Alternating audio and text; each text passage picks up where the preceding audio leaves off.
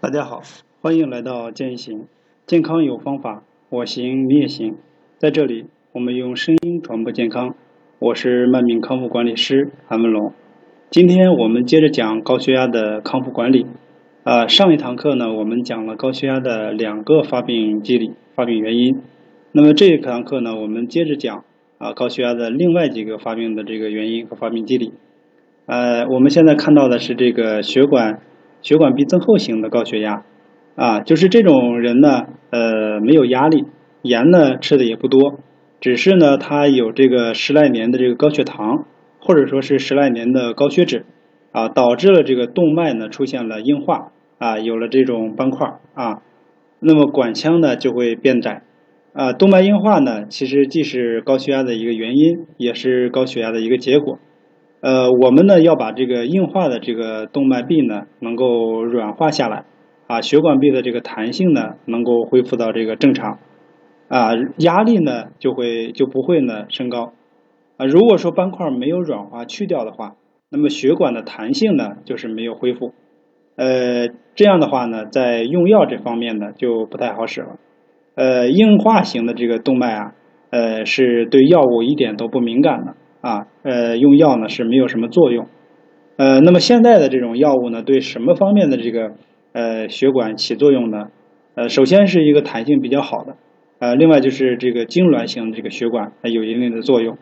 而对于这个硬化型的这个血管呢，没有什么作用啊，呃，然后发现有一些这个高血压人呢，这个十多年以后啊，这个血管壁呢出现了这种硬化了。啊，然后最终呢，发现对所有的药物呢都不敏感了，呃，这样的这个情况呢，对于临床上来说呢，已经是无药可用了。其实我们在日常生活当中，因为周边的朋友呢也会谈到，就是用一种药用了一段时间呢，就不没有什么作用了，然后就换另外一种药，啊，最终导致呢就是我们的血管壁呢呃硬化，呃，所以说呢，呃，就是没有什么无药可用的这种这种程度了。到这块来讲的话呢。呃，那么我们呢，就是有一个彻底的一个方法，就是软化血管，然后恢复血管的弹性，才可以把呢血压血压呢能够降下来啊。那么对于血管壁增厚啊硬化的这个高血压，我们只有这个软化血管，把血管里面的这种异常增殖的平滑肌纤维组织结构呢进行一个重塑，还有呢要激活体内的这个免疫通视细胞，把沉积在这个血管壁的哈呃这个斑块呢。呃，能够给清理出去，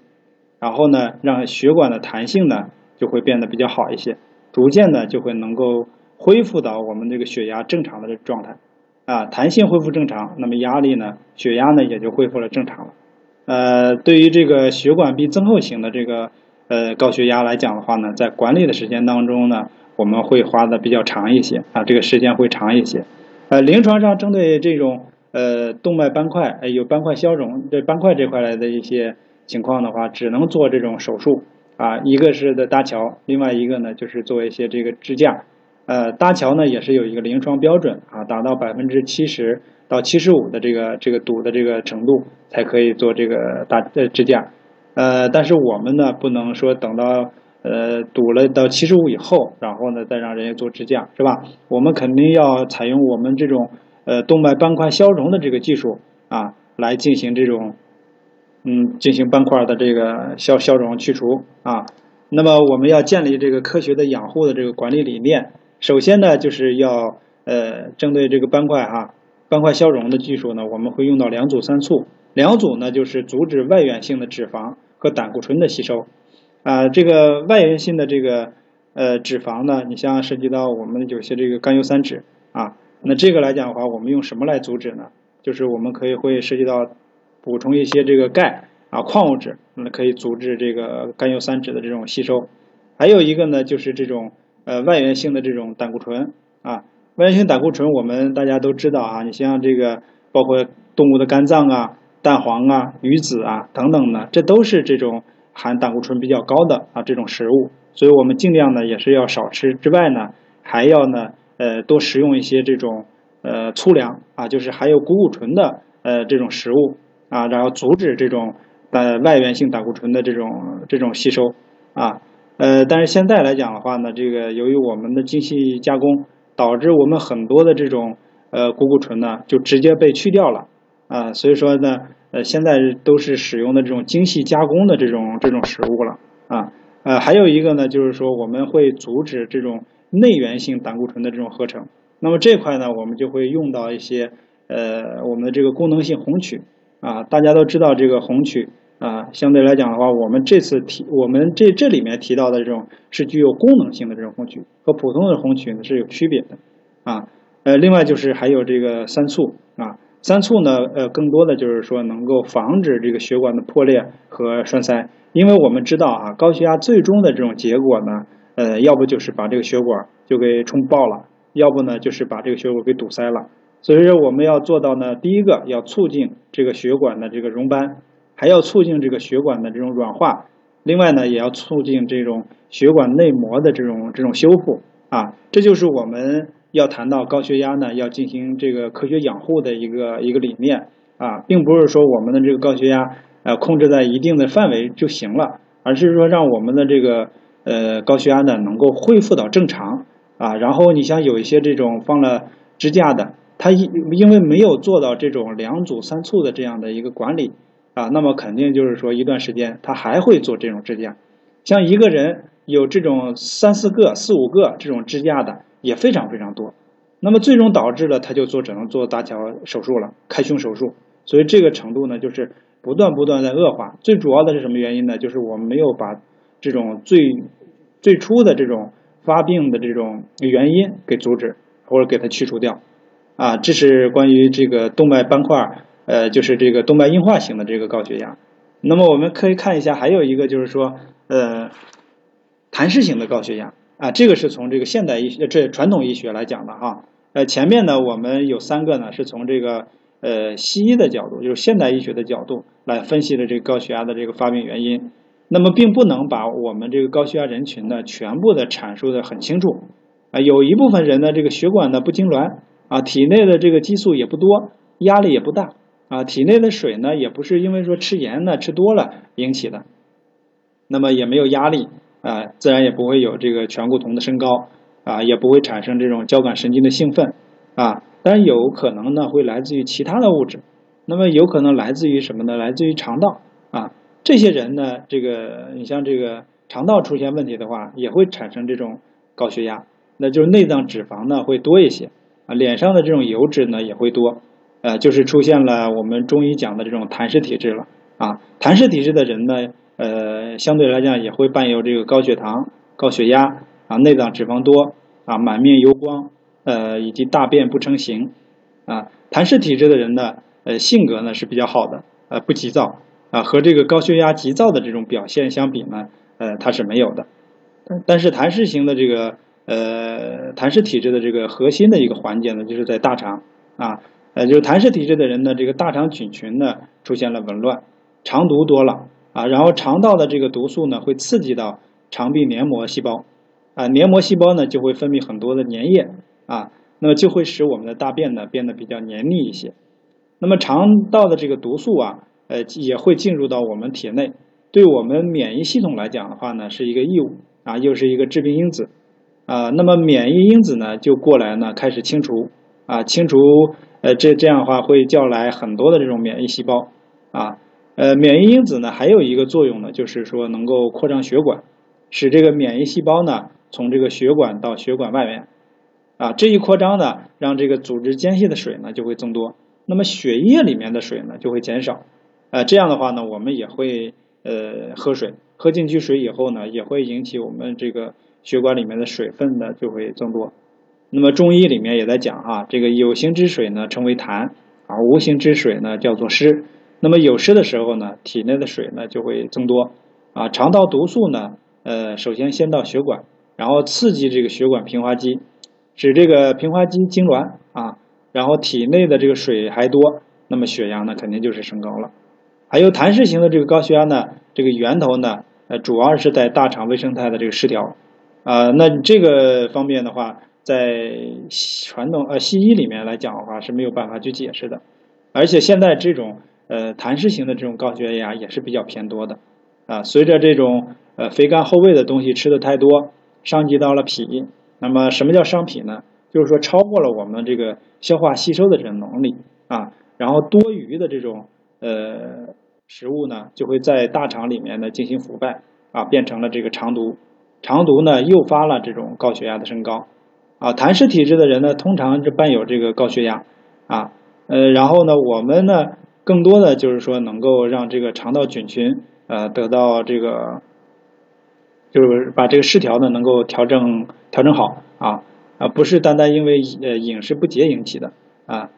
还有呢一个呢，就是说我们长时间的这个长时期的吃药，尤其吃这种苦寒的药，或者说这种消炎的药啊，也会导致我们肠道菌群出现这个失调